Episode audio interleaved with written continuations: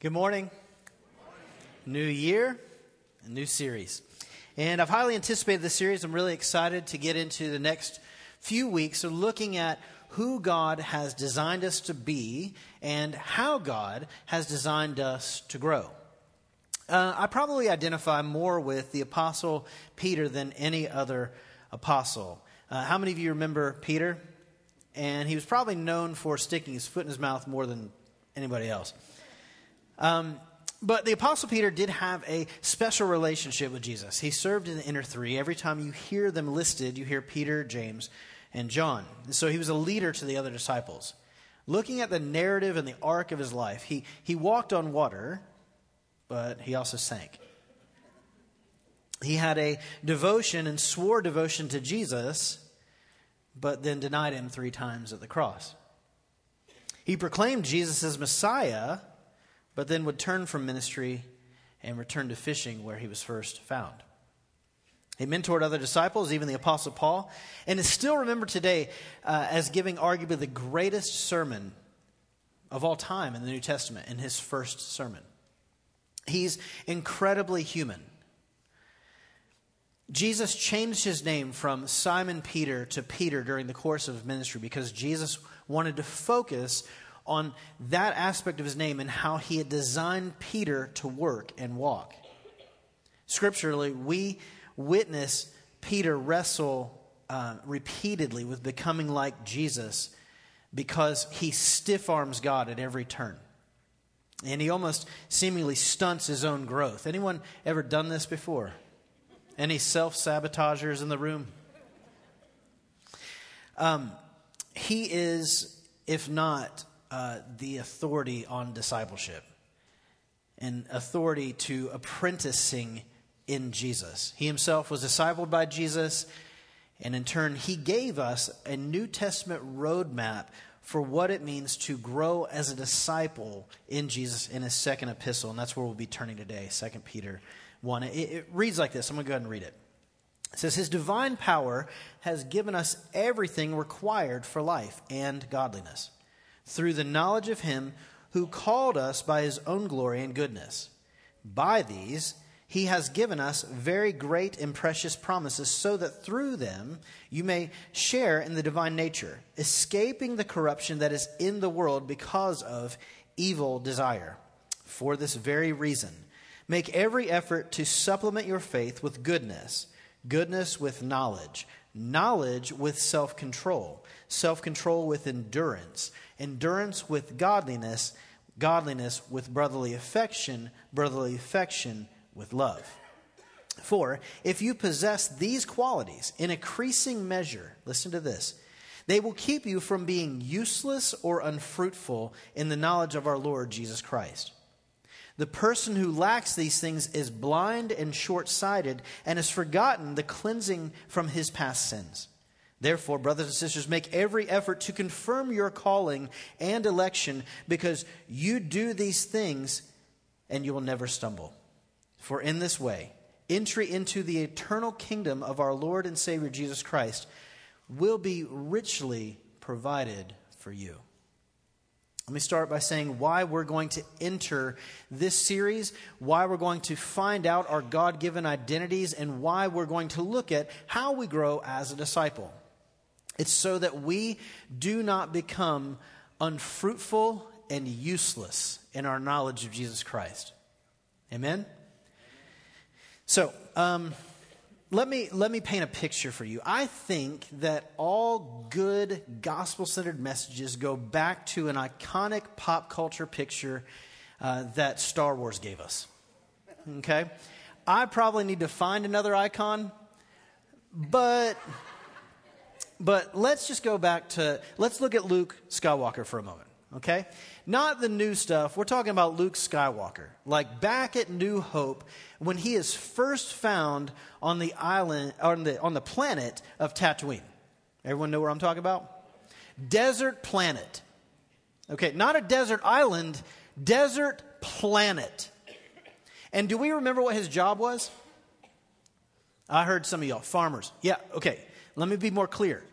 His job was not to farm for goods or food, his job was to farm for water. on a desert planet.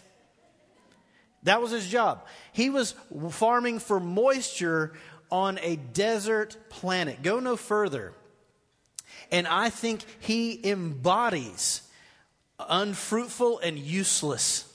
Like, if you get up every day and that's your job, how many of you are going to lose hope pretty quickly? Internally, we see a struggle within Luke Skywalker, though. Internally, within him, he is the son of a queen. And he doesn't understand why, when he goes out to farm for water, he can move rocks with his mind. He has a tendency to believe that he might be intended for more, that there may be more to all of this in his life. Now, how many of you have ever had that feeling in your life that there may be more to all of this life and faith thing? How many of you have ever felt like maybe there's a little bit more and I feel a little unfulfilled? I'm discontented with this. I believe that Luke had that, and I don't believe that all of us are called to bring balance to the force. Okay? I also don't believe that we're all called to be rich and famous or take an occupation within a church as a minister. I do not believe that. But what we are going to talk about as is your calling. How God has individually wired you so that you can advance the kingdom and join God in what he is doing most. Um, I want to go back and, and just remind us that there we have a tendency as Americans or any industrialized world to kind of define ourselves by what we do. We have a tendency to believe that our occupation defines us. But the Apostle Paul, who we call the Apostle Paul, do you know we didn't pay him for apostling?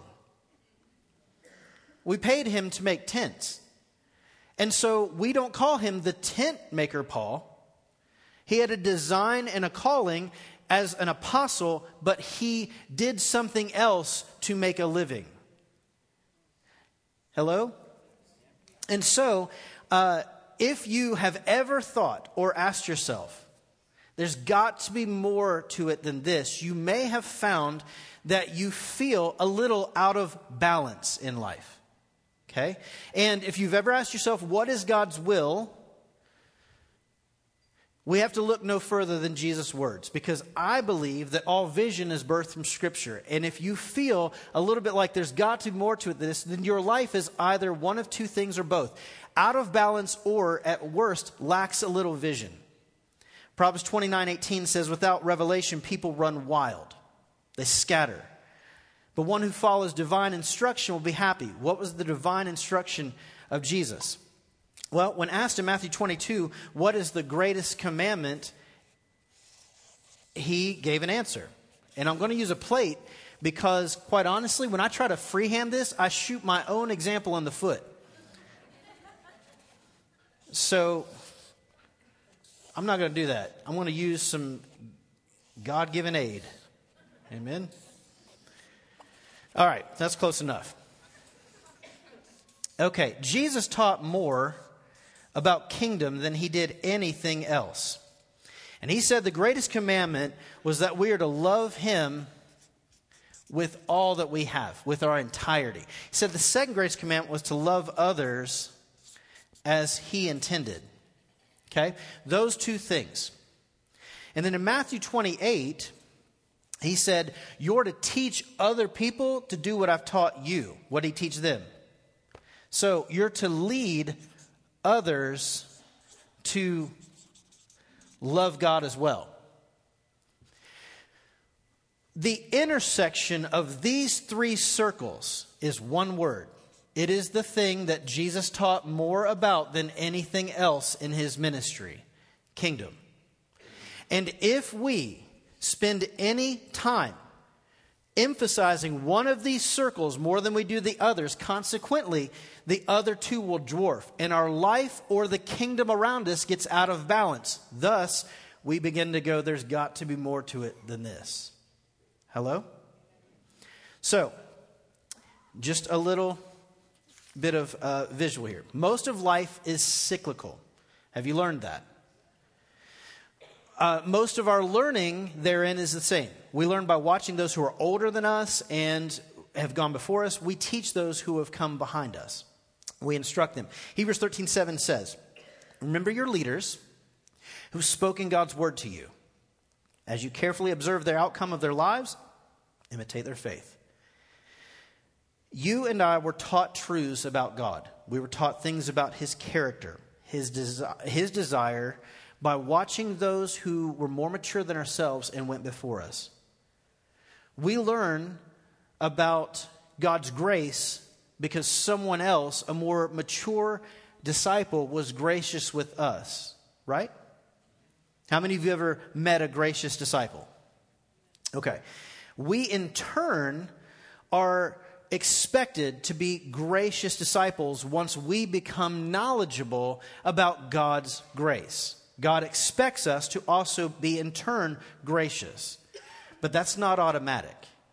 There's a process that we go through. And that process is what I just read in 2 Peter 1. That process, you hear it read that you add to, add to, add to. And we have a tendency, just because of the way we were taught, to think that's stackable lists. But that's not actually the way that it was intended or written. While it is a list, I believe that list is actually something that actually grows upon one another, and it is cyclical like our growth cycle, and it's more of a circle that leads to something else. So once you have a knowledge of God's grace, and God expects grace to come forth from your life so that other people can be knowledgeable about how gracious God is, there's a process that must come to completion in each of our lives so that that happens. And I call it the spin cycle. Can I put the graphic up? This is how the disciple looks more like Jesus. This is how we decrease and he increases in us. And quite honestly, everything we learn in life goes through this process. More specifically, everything we learn about Jesus goes through this process. Now, I changed some of the words just so it's a little more palatable, but I believe it moves from knowledge of God's grace to being awed by God's grace to applying grace ourselves to being accountable to be gracious, to recognize my life is on mission as a gracious person, and thus grace appropriates and comes out of my life. But the entire process begins at knowledge. Can I have Ephesians 4 4 through 7 on the screen? We're going to look at this one together. There's one body, one spirit, just as you were called to one hope at your calling one Lord, one faith, one baptism. One God and Father of all, who is above all and through all and in all. So let's go back to that word grace. Let's say that God is gracious. And we have a tendency to love to study because we've believed and bought in that knowledge is power. So we study grace and we learn how to say it religiously. We do a language study on the point of grace to where we can say it in all the original languages. And we know a lot about grace, and we end up telling others, teaching others about all that we know about grace. But let's say this let's say that's where we stop. Let's say that a truth about God, His grace, is all that we allow it to be, and that is a truth. How many of you have a tendency to love to read like me? You read a bunch of dead authors, you love knowledge, you love to consume knowledge. That's me. And see, here's the thing. I have in my own life, and I think we all go through it, what Peter's trying to tell us here is watch your tendency to stiff arm God right here. Watch your tendency to stiff arm God and not allow the grace of God to blow your hair back again. Stop stop your tendency and just taking the grace of God and making it solely academic.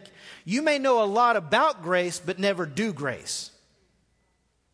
So, the only way you're going to do grace is if you let God blow you away with how gracious He is repeatedly, daily, minute by minute. Hello? And so, what He is saying here is this do not treat your faith as solely academic. Do not become just a student. Because when you do, you join more than 85% of those who have been raised in an industrial world, who just took the faith of Jesus that lacks a ton of work And faith without works is what? It lacks a ton of work and no action, no experience, and you just made it a classroom where we can tell a lot of things about the Lord, but we can't speak about our experience and we cannot live the thing He's asked us to do, to live, so that other people have knowledge of it. We take the knowledge of God's grace and we believe just by teaching about it, others will know. How many of you know when He said, Taste and see that the Lord is good, that verse had everything to do with experience? So we have to, we have to take a step back, watch our tendency to stiff arm God, and spin out right here, keep going back to knowledge because we become those people who consume, and we consume without purpose. When we consume without purpose, we become academic disciples who never live the grace that we're called to so that other people have hope. We have to repent of being unteachable. See, how many of you have ever been in that conversation where someone started talking about grace and you go, I already know this? This isn't for me, this is for someone else. You may be struggling with academic faith. In that moment, you may be struggling as an academic disciple. Because when you talk about the grace of God, it should inspire everybody around us. We have to repent of being unteachable, and we have to allow ourselves to move to the place where grace blows our hair back again, and we get awed by the grace and the power and the majesty and the miraculous of God. And when we do, when we do, let's imagine how that moves us. Let's imagine that it moves us at the very core of our being. How many of you would say that's memorable? How many of you would say that's exciting? How many of you'd say, I want more of that? Okay? You would be right. Of course we would. But see, here's the tendency that we've had as disciples who want this. We have a tendency to go, okay, man, I had this amazing, moving uh, experience with God, and I just want more of that. So I bottle that, I put it on the shelf, and I break it out any and every time I possibly can. Whether that be at summer camp, whether that be at Passion, whether that be at the tent revival of the Sawdust Road, whether that be at my Christmas cantata, whatever event seemingly does it for you because that's where it happened before, we start to placate God into a box that says God is only at camp. And we begin to just look for mountaintop experience after mountaintop experience, never walking or abiding with God, but hopping from event to event. Becoming inspirational, cheerleading faith eh, disciples, those who simply like junkies run to the next big event because God is in the big. Hello? 1 Kings 19 would speak against this. I'm going to put this on the screen. Verse 9 says like this He entered a cave there and spent the night. Suddenly, the word of the Lord came to him, and he said to him, What are you doing here, Elijah? He replied, I've been very zealous for the Lord our God of armies, but the Israelites have abandoned your covenant, torn down your altars, and now they've killed your prophets with the sword. I alone am left, and now they're looking to take my life. He said, Go out and stand on the mountain in the Lord's presence. At that moment, the Lord passed by. A great mighty wind was tearing through the mountains and was shattering cliffs before the Lord. But the Lord was not in the wind. After the wind, there was an earthquake, but the Lord was not in the earthquake. After the earthquake, there was a fire, but the Lord was not in the fire. And after the fire, a voice, a soft whisper. Elijah heard it. He wrapped his face in the mantle went out and stood at the entrance of the cave, suddenly a voice came to him and said, What are you doing here, Elijah? Go back the way you came. If we solely look for God in the big, we will miss him in the mundane. We will miss him in the day to day.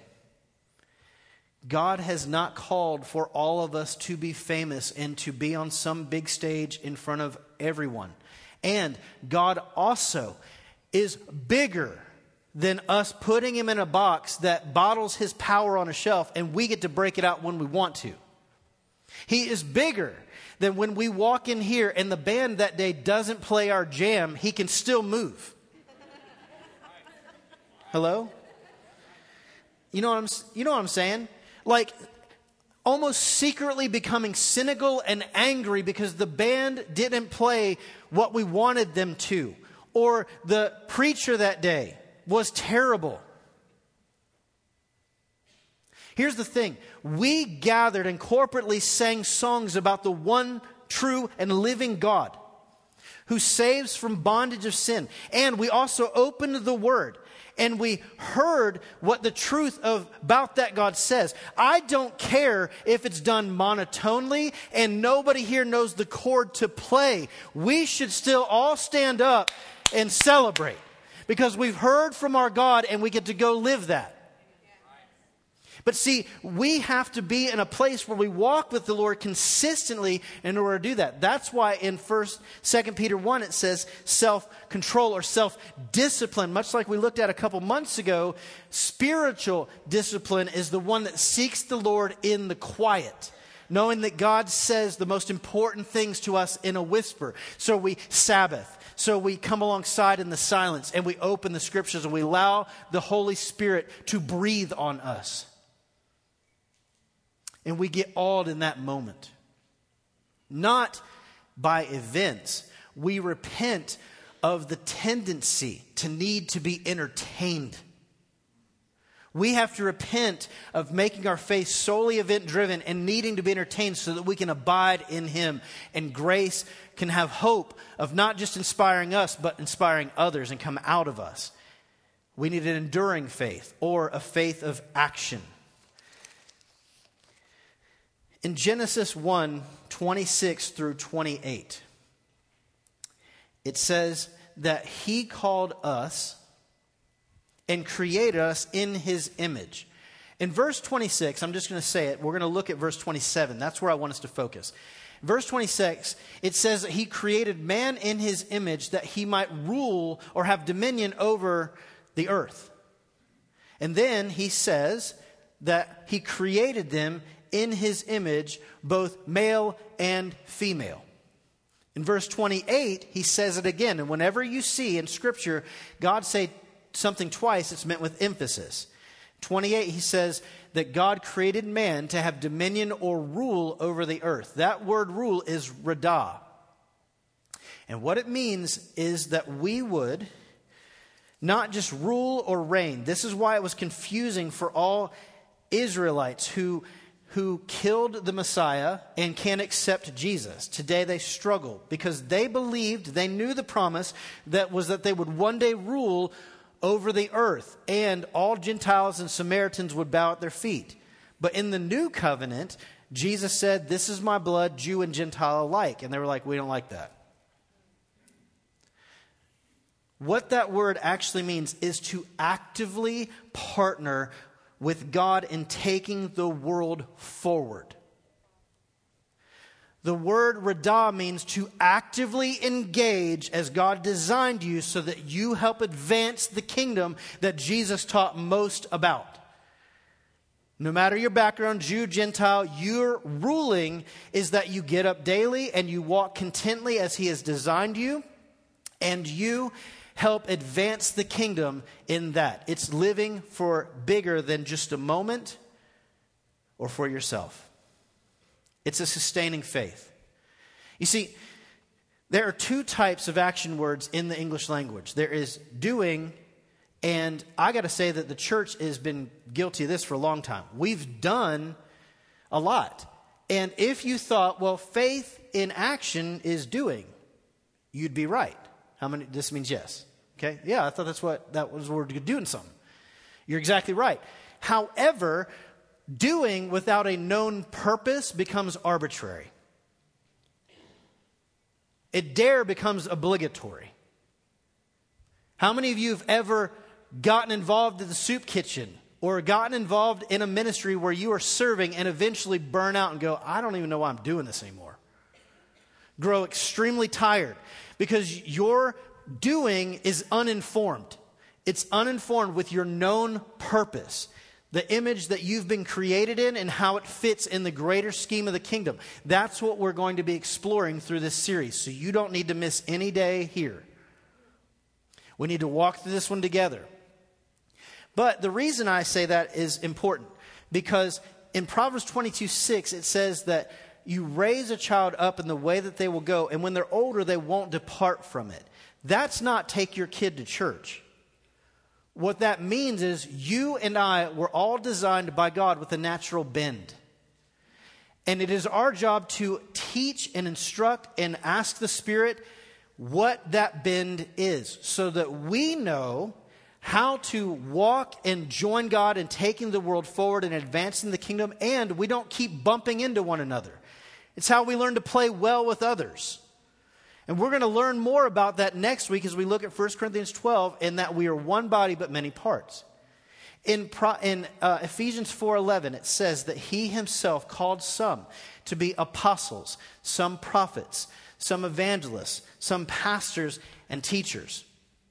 And what that's talking about is listen, I know I'm going to protect church history right here. I don't have time to unpack all of that today. That's what the series is going to be. So you come back. We'll talk about one week each of these.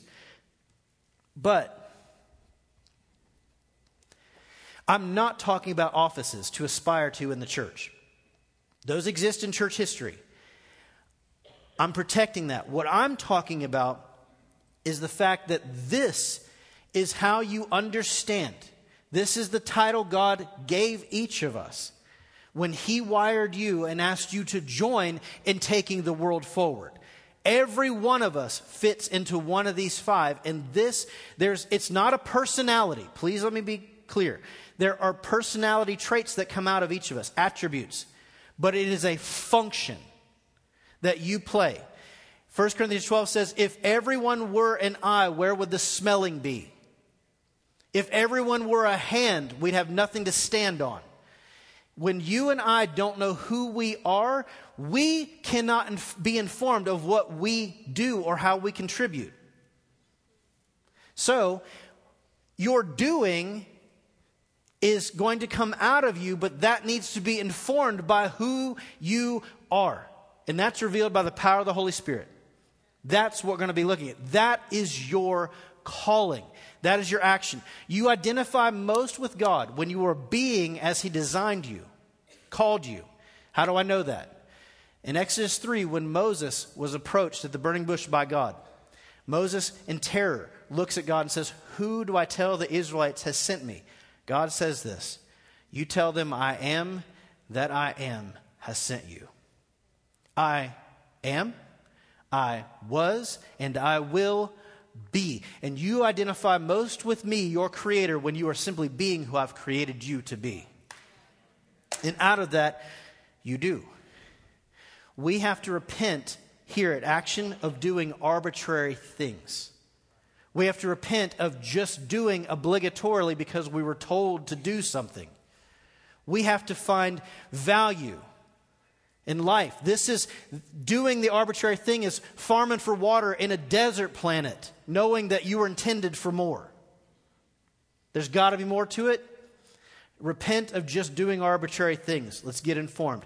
When that takes place, we move to the point of godliness, it says, or accountability. Once we understand our God given shape, we are accountable to live as we've been designed by God. This is true accountability. I did not learn this till later in life. The model that I was taught for accountability was a little different. The model I was taught for accountability isn't bad. It isn't wrong. I don't even think it was malintended. I just think it didn't, didn't get to the heart of accountability biblically. I think what it did was it dealt with the manifestations around the heart problem. Here's what I mean I would meet early at Chick fil A, have some Jesus chicken, you know, 5 a.m., go through Galatians 1, and then I'd be asked to confess some lingering sin from the week. And then we'd pray and move out. That is not in and of itself bad, but that is not accountability from God's perspective. Let me just encourage you. Once you know whom God has made you to be, let's say you're going to learn this, but a pastor is responsible, not a title pastor, not occupation pastor, a shepherd like David, who never got paid as a pastor. A shepherd like Moses, who never got paid for walking as he was called, was to make it safe for the people to execute vision. Let's say that a pastor is in our midst and they are designed to make it safe for us to execute vision. And regularly is praying, God, give me divine appointments. Open my eyes to see where you're working. I want to see that. I want to join you in that. I want to move the world forward, advance the kingdom by joining you. I meet with that pastor for accountability. We sit down and we talk, and I say to them, Hey, how have you made it safe for people this week? Where were you asked to join God in the advancement of safety? And you guys probably know these people. Maybe you are one. The people that go to the grocery store and the entire they they walk around with a billboard on their forehead that says tell me your problems. You know what I'm talking about? Those people that for whatever reason they put out this aura that says I'm a good listener and I'm going to listen. I'm going to make all of your problems safe. I'm a safe space. Tell me. That person is told by his wife to run to Kroger. He's got two minutes to get home before their next thing that they're going to go to, but we need some milk for the things to go get it. And he's standing in line and he looks back and he's got the milk carton, but he can see the woman behind him who has two carts deep, I mean, full, like she's been shopping. And he looks at her and he can see that her world is broken and destroyed. And she's been waiting all week to tell someone her story. And he's got his billboard on, like, tell me. And he has to make a decision at that moment. I can either turn and forget my agenda and listen to everything she has so I can make that safer because she waited all week and I've been praying for divine appointments and, and this is it. Or I can go, no, I need to be home on time. Wifey is expecting me. I got the milk and we keep our agenda and we walk out. When I meet with that guy at accountability time, maybe it is Chick fil A early in the morning, I don't know. I go, How did you walk and create safety for those this week? Well, there was this woman at Kroger. Oh, I get it. Okay, so you didn't do that. So let me ask you now what did you do after? Well, I felt I felt so bad. I needed to feed, like, I needed to feel better. So, you would hope to hear at this moment that they exercise spiritual discipline. They go to the scriptures, they have a Sabbath, they have some silence, have some quiet time, let the Lord speak and hear Him say, It's grace, you'll have another opportunity, it's okay. But unlikely. Usually, what we hear is, I drank too much, I went to places on the internet where no one else could see, and I fed my flesh because I needed to be immediately gratified because I messed up and I felt sick inside. Hello? A manifestation of the heart problem. We are accountable to walk as God has called us. We uh, repent here and we stop stiff arming God and spinning out at accountability when we repent of entitlement. I get to keep my agenda. Not when you're praying for divine appointments, you don't. Hello? You're called to walk as you are called and to move the world forward advance the kingdom. This leads us, if we will move past this and embrace our God given identity, not an individuality, not trying to fight for our own rights, we move to the point of mission or brotherly affection, where we live as Christ, as Paul said, where we recognize that my life is more about others than it is about me. That I commit my life to not be my own. I recognize He died for me and thus I live for Him. The very breath that's in my life today is like the number of hairs on my head. They were given by Him and He watches them, how, it keeps them. My time is short. It's like a vapor. I need to walk as I am called and my life is in Him, not in me. Here we realize the difference of fighting solely for ourselves, and we recognize the call that we have to fight for others. So, you fight for the lady who's standing behind you in line. To live more than just for ourselves, to live for Him and to live for our neighbor. This is a stage in a disciple's life when we begin to realize that the life that we knew before is completely gone. Worshiping Him, not ourselves. We recognize our call and the people around us, so we repent of making it about ourselves. If you're going to move past the point of, of mission and not spin out here, here's what we have to do. We got to stop stiff arming God and fighting for our own rights, recognizing He fought for us on the cross, still fights for us, and we just join Him. We just submit. We repent of self worship. We repent of making it about us and we don't stiff arm God here and we join Him. And the beauty of that is this that when you allow yourself to go to this point, when you allow the knowledge of God's grace to blow your hair back to where you're going to live and walk as you're called to be gracious and you're accountable to that, and because you know you're not your own and you join Him in what He's doing, the beauty of that is this when you make it to this point, it is impossible to spin out an appropriation because here's the deal when you're that submitted grace just comes out of who you are. Can I see the graphic? You begin to appropriate grace so that other people around you gain knowledge of that same grace. To live as Christ, to love as Christ, the grace of Christ will begin to come out of who we are. And it comes pouring out of our lives. It comes pouring out of who we are, thus ministering to others and offering hope to those who are still bound to this world and the sin of self worship and the bondage of living for me. The Lord begins to reveal His grace so that the world around us who is bound can have hope. And we join Him most in advancing the world. Radah, we rule. Amen. In John 15, it says that we abide in him. But to remain in residence with him is this process. To commit ourselves to the process and stop stiff arming him, stop stopping short, stop, stop deciding that we know better and let God be God and let the process come to completion. Because in Luke 14, it reads like this. Let me just Put it up. Now, great crowds are traveling with him, so he turned and said to them, If anyone comes to me and does not hate his own father, his mother, his wife, children, brothers, sisters, yes, even his own life, he cannot be my disciple. Whoever does not bear his own cross and come after me cannot be my disciple. For which of you, wanting to build a tower, would first sit down and calculate the cost to see if he has enough to complete it? Otherwise, after he has laid the foundation and cannot finish it, the onlookers will begin to ridicule him, saying, This man started to build but was unable to finish. He's talking about faith here. Or what king would go out to war against another king will not sit down first and decide if he's able with 10,000 to oppose the one who comes against him with 20,000?